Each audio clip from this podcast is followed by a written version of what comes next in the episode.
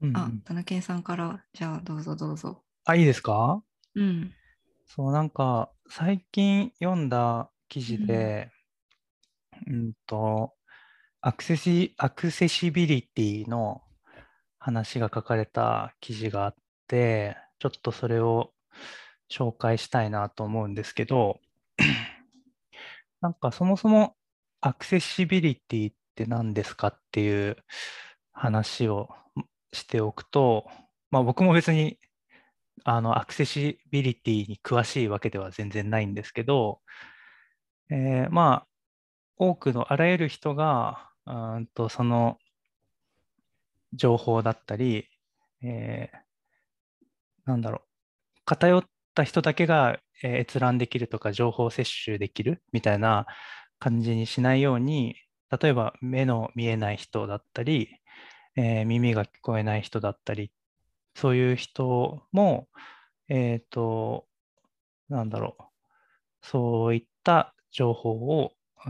摂取できるように、えー配慮しましょうというような文脈のものがあると思っていて、で、それってまあ、ウェブサービスを開発する中で、まあ、考えることが多い要素の一つだなと思っているんですけど、それを、えっと、社内の、えー会社でお仕事をするコミュニケーションにおいても、えーそのアクセシビリティを、えー考えるといいのではないでしょうかというような、えー記事を書いてくださっている、えー方がいて、えーノートの記事なんですけど、えー、ひろきたにさんという方が書かれている社内のみんなにアクセシビリティというブログ記事をちょっと紹介したいなと思っています。なんはい。かどうですか？アクセシビリティってこう考えたことというかどういうものだっていうふうに小鉢江さん的になんかアクセシビリティについて考えることって何かありますか？あのー色を近いトーンの色を使うと見づらい人がいるみたいなうんことはね、聞きますけど、うんうん。なんかそんなにすごい意識しているかっていうとそのエンジニア的な立場からだとデザイナーさんではなくて、エンジニア的な立場からするとなんかそこまであまり気にせずに来てしまったかなっていう気はしますね。やそうですよね。僕もなん。かうん本当割と最近こういうのやっぱ大事だよなって気にするようになったぐらいで、あんまり気にしてなかったんですけど、で、そう、でも、その気にして、最近気にするようになったっていうのも、割と自分が作っているプロダクトだったり、その、なんかお仕事として、な外に出すものを、なんか自分が例えば何かイベントで発表するとかいうときに、ちょっと気にするっていう感じだったんですけど、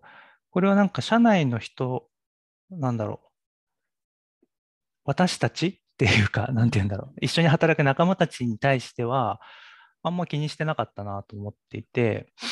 確かそれをに。、うん、なんか社内の人に向けて、まあ一緒に働く仲間たちに向けてもそれを意識するといいんじゃないかっていうようなことを書かれている記事で、うんまあなんか面白いなと思ったんですよね。この記事の中にカスタム絵文字であの自負、うん。アニメーション使ってるやつの話が出てくるんですけど、うん。確かにそれってあのちょっと苦手みたいな人っていますよね。そうそう、いると思うんですよね。チカチカして目がみうたいな。ん。なんかそうね。そうそう。こういう、あの、激しく動くようなアニメーションの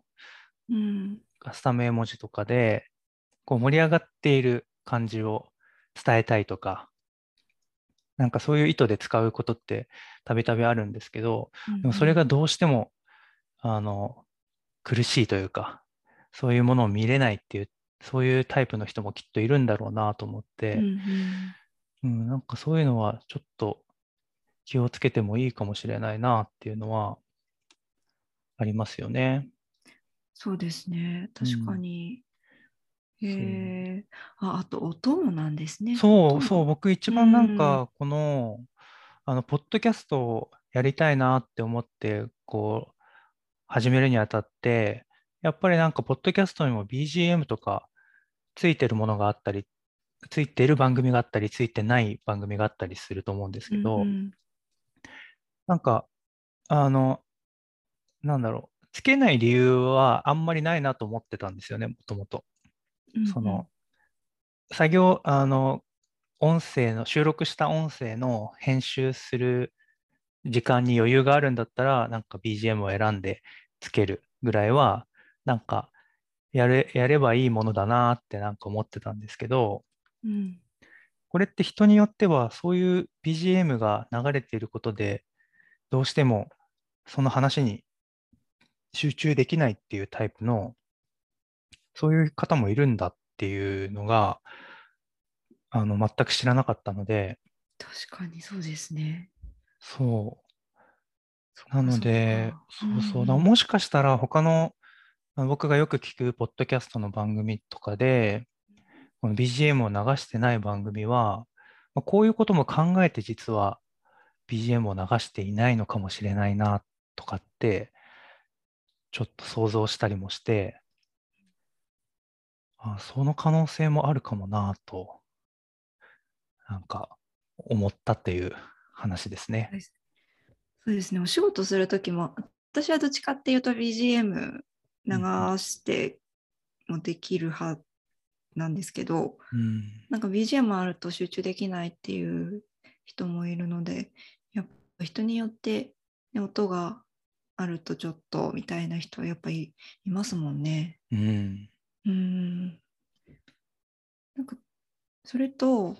このアクセシビリティともしかしてあんまり関係ない、ちょっと離れちゃうかもしれないんですけど、うん。あの、マイクの音質みたいなところとか、の雑音とか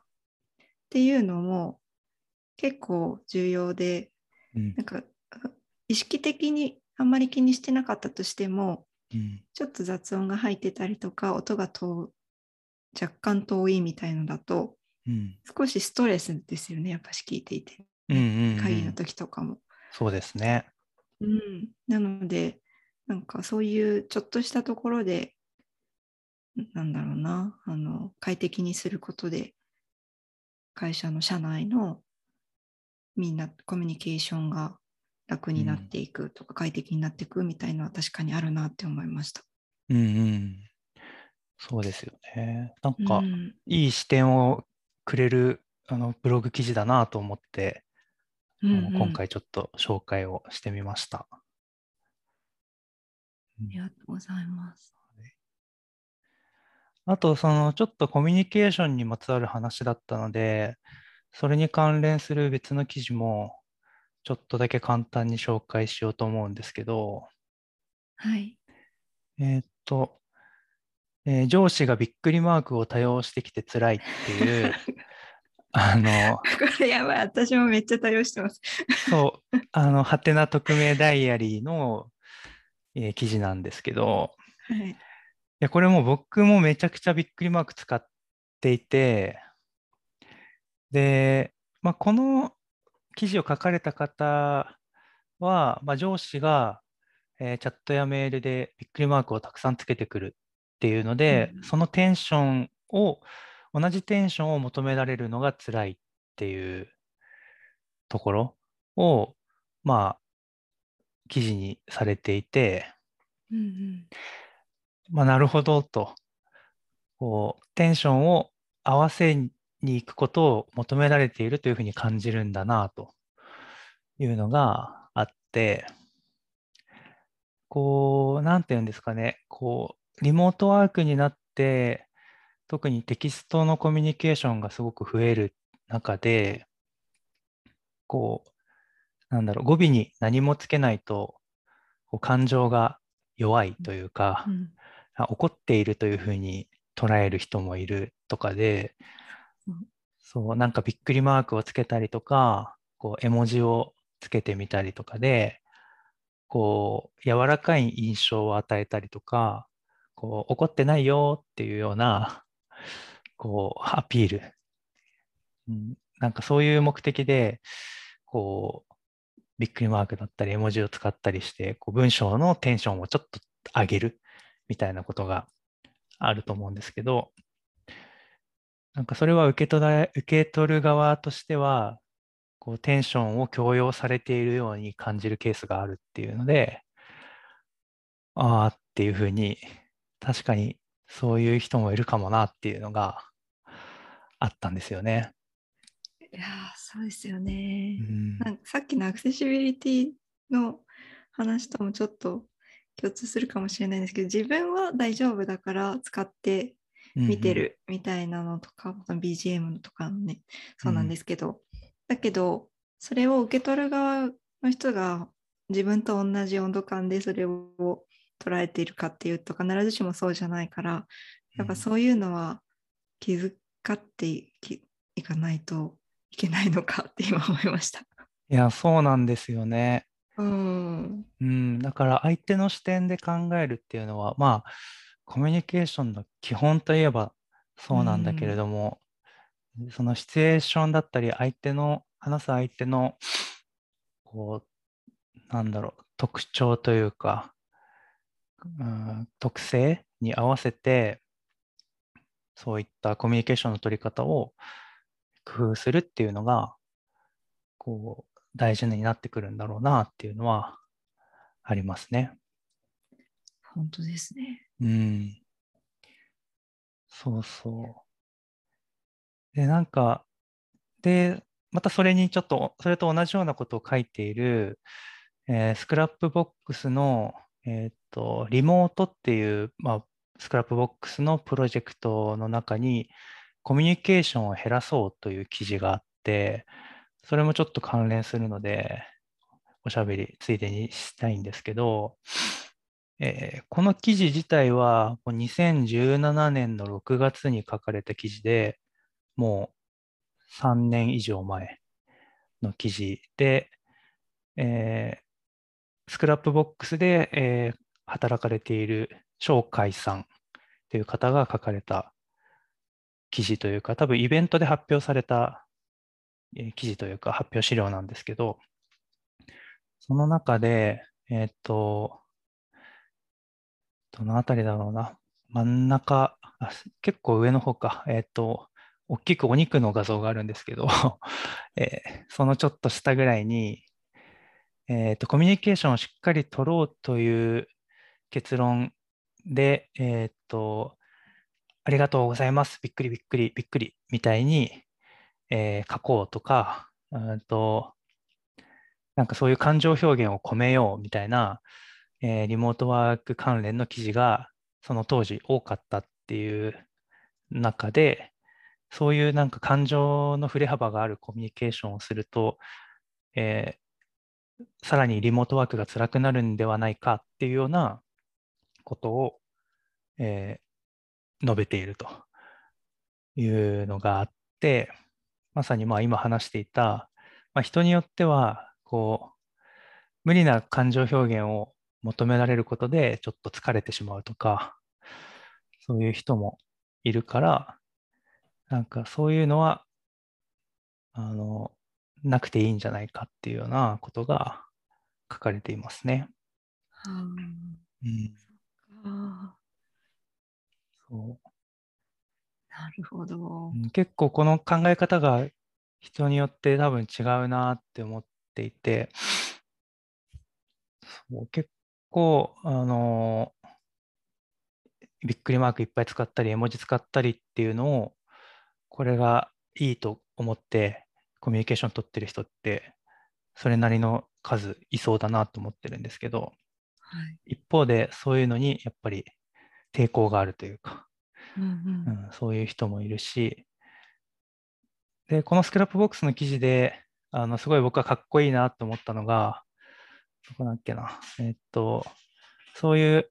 えー、 pull request を出したときに、あの最高ですみたいな、ありがとうございますみたいな、あの、びっくりマークをつけたりとかして、あの、 pull request をアップロードしたりとかすることってあると思うんですけど、そういうのは、えーやってないっていうふうに言ってて、あの、真顔で LGTM ですってあー言ってアップロードするってことをやったりしているよっていうことが書かれていて、で、なんでそうなのかっていうと、プルリクエストを作る前の検討した段階でもうそのプルリクエストが最高になることは分かっているから、えーとわざわざアプロードするときに感情を高める必要はないって言ってて、なぜならすでにそのプルリクは最高だから、みたいな ことを言ってて、ああ、それはかっこいいなって思ったんですよね。確かに。ああ、なるほど。うんそうなんですよ。うんうんうんうん。いや、めっちゃやってますね。ありがとうございます。びっくりびっくりびっくりみたいなやつ。うんうんそうそ そっか。なんか、うん。あ、すいません。あどうぞどうぞ。のだいだいぶ昔に読んだブログの記事だと思うんですけど、あのちょっとどなたのやつか忘れちゃったんですけど、あの草がくあの文の終わりにあの草を生やしたり WW とか、うんうん。あとかっこ洗いみたいなやつを書かないっておっしゃってるブログの記事があって、うんうんうんで、それは、その、文章で表現できないのを、その、かっこ洗いとかをつけて、なんかぼやかしている。ああ、なるほどから。うん、なんか、そのきちんと文章の中で笑えることだったら笑える内容に文章に仕立てるっていうところをきちんとすべきであって、そのかっこ笑いに頼らないみたいなことを書いてるたんですけど、うんまあ、それはそ その通りだったことだったんですよね。うんうんなのでなんかびっくりをつけてとにかく感情を表したりなんか盛り上げて終わらせるみたいじゃなくってちゃんと内容がしっかりしているかとかっていうところで判断していけば、そんなに感情上げ下げしなくても大丈夫っていうことですよね。そうそういう、んそういう主張ですよね。うんうんうん。そう。あな確かにとは思って、なんかとはいえ、じゃあ今から日々のコミュニケーションは、あの、今までよりも簡素にして、それ以外のところで、あの、感情をコントロールというか、していきましょうって、なんかこの主張を僕は全面的にあの賛成っていうわけでもないんですけど、やっぱり多分僕はこれからもびっくりマークは多分つけるし、なんかそれは多分相手とか、そのシチュエーションによって都度判断することになるんですけど、なんか、じゃあ今からびっくりマークつけませんみたいな極端な話には僕は多分ならないんですけど、なんか考え方としてこういうのがあるんだなっていうのは、すごく納得感もすごいあったなっていうので紹介しました。はいうんありがとうございます。はい。うーん、そうですね。周りの人とかとのこともちゃんと頭に置いてやっていきたいですね。こういうのを見るとそう思いますね。うん。確かに。そっか。じゃあ、全然違う私の話なんですけど、はい。あのーもう先月かな？先月、Ruby 会議テイクアウト2021っていう Ruby のカンファレンスがあったんですけど、そこで、あの、はすみさんっていう方の Ruby でキーボードを、ん？なんだっけ？キーボード is essentially Ruby だったかな、っうんうん。ていうセッションがあって、そのトーク聞いたんですけど、うん。それを聞いて、あのとうとう今まで手を出していなかった自作キーボードの世界に足を踏み入れようとしていまして、うん、いいですね。そうなんです。最近それでハンダゴテとかを買ってあのやり始めてます。うんで、先日名詞2っていうあのちっちゃいキーが4つしかついていないキーあのキーボードって言っていいのかな、あるんですけど、それのキットを買って、うんようやく初めてのキーボードとして組み立てたんですけど、あのハンダ付けをやったことがなかったので、初めてハンダ付けをしたら、すごくなんか面白くてですね。うんうん。わかりますか？わかりますわかります。大学でやりましたね。うんうんうん。うん。なんか無心になってハンダ付けができるというか まあちょっとしかないんですけど、召使のハンダ付けするところは。もうなんか集中してできるのですごく楽しくて、うん。なんかもっとキーボード作りたくなってるのと、あと、あの、その Ruby のファームウェアを、あ、えっと、キーボードのファームウェアを Ruby で書けるっていうところで、その Ruby でキーボードを動かしたいなと思って、うん。今は、あの、やっているところです。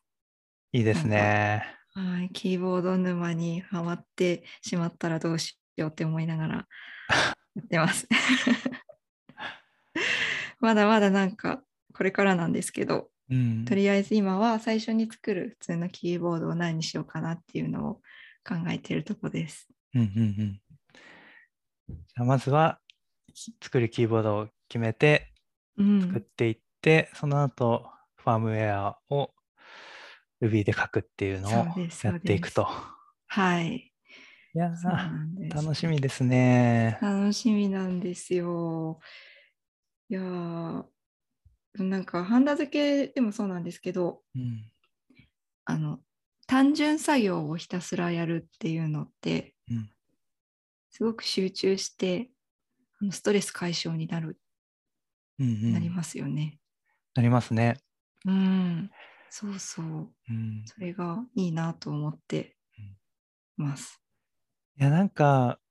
その単純作業をがストレス解消になるっていうのが、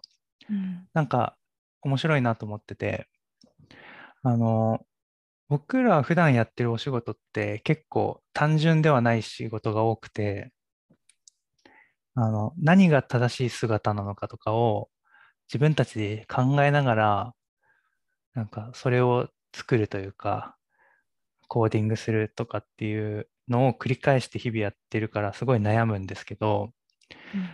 ハンダ付けとかってもうこことここがつながるようにこのあハンダを溶かしてつけるっていうあのゴールが明確じゃないですか。うん、うん、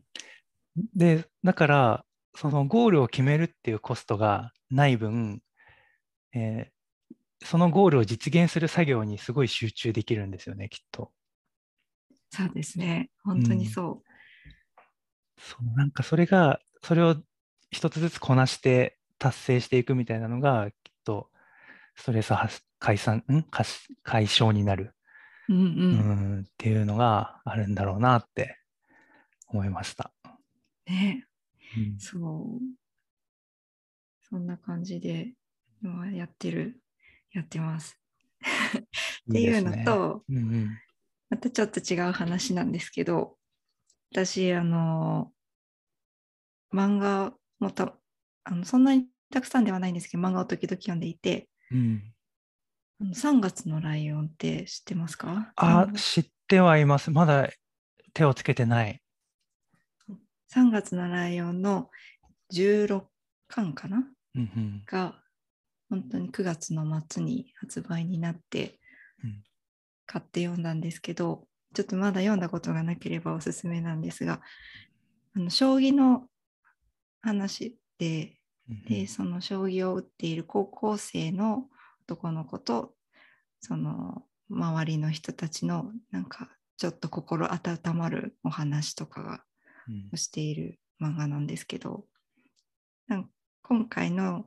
今までは結構ちょっと暗い話とかもあったんですけどうん最新刊だとちょっとキュンとするようなエモい感じ。じのお話になっていて、うんうんいやそれもとても良かったのでぜひ読んでみてくださいおすすめです。ああ、読んでみよう。いや、なんか、いいですね。その、読みたいと思っていた漫画ではあったんですけど、なんか直接読んでる人の話を聞いてたわけじゃなかったんで、すごいおすすめされると、さらに読みたい度が増しますね。うん、うん。途中その主人公の子がうん。のいじめられた時の話とか、その家族のそのちょっと問題になっている話とかで、あの辛い思い出とか辛い記憶とかを思い出しながら話が進んだりするんですけど、うん、最近はそれが救いその周りに新しく出会った人たちとの関係で救われてきて、うん、っていう明るい感じの内容になってきていてとてもいいですね。いいですね。はい。面白そう。そうそういやいいな。漫画も、漫画の話も、僕もいろいろしたいな。最近読んでるやつとか。何読みますか？漫画読まれます？漫画は、えっ、と、今好きなのは、えっ、と、ミステリという流れっていう。知ってます？読んでます。はい、読んでます。そう。が好きで、はい、今は一番好きかもしれないですね。ああ、面白いですよね。うん、面白い。そう。えっと、田村由美さんでしたっけ？さですかね。あの、その同じ方の漫画は昔からバサラっていう漫画があって、うんうんうん、結構古いんですけど、バサラの時代から読んでますね。あ、そうなんだ。はい。いや、僕なんかまだ、その、漫画のこう作家さ作家さんというのかな、その著者の方を軸に別の漫画を見るとか、あんまりやったことなくて、うんうん、この本当に漫画のタイトルとか、誰かが読んだっていうので、面白そうっていうので、あの読むことが多いので、こうなんかこの同じ作家さんの別の漫画が面白いみたいなのを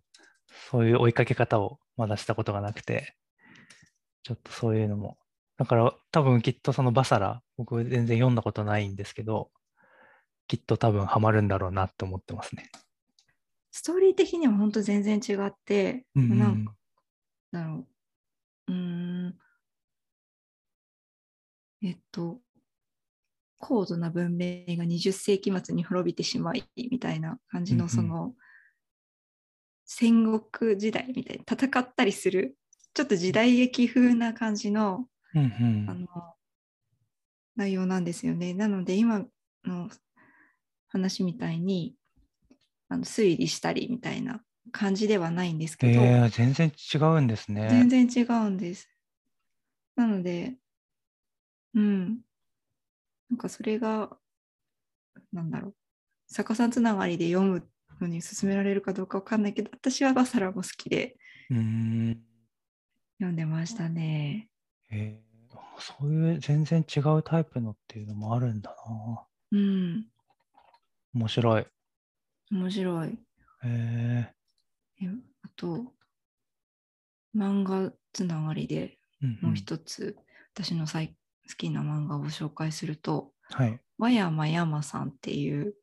方に最近好きで。うんうん、お出てきた、検索。はい。あのいろんな本を書いてらっしゃるんですけど、うんうん、となんだっけ？宇宙先ミニとか、うんうん、あと女のなんだっけ？女の園の星。っていう本があって、これも完全にあのコメディっていうか面白いえー、話なんですけど、うんうん、俺久しぶりに漫画を読んで、声を出して笑ったみたいな感じで、えー、いいっすね。なんかそうすごいなんかすっきりします。面白くて。そうなんですよ。なので、うん、そういう面白いのが好きな方にはおすすめですね。えー、読んでみたい。女子校の話で、うん。なので、なんとなく自分が女子高生だった時のこととかも思い出しながら読めるっていうのがまた面白かったのかもしれないんですけど、はいはい、うん、なんかくだらない けど いや、ある、これあるわ、みたいなやつですごい面白いです。えー、ちょっとこれはメモしておきます。うん。えー、面白そう。笑えるのいいですね。うん面白くそうですね。ストレス発散みたいになりますね。うん。気分転換にすごくいいです。うん。はい。良さそう。いや。うんうん。じゃあ、そうですね。今日はだいたいこんなところかな。そうですね。はい。はい。じゃあ、なんだ？今日はコミュニケーション周りの話と、自作キーボードの話と、漫画の話とかをしましたっていう感じですかね。うんうん。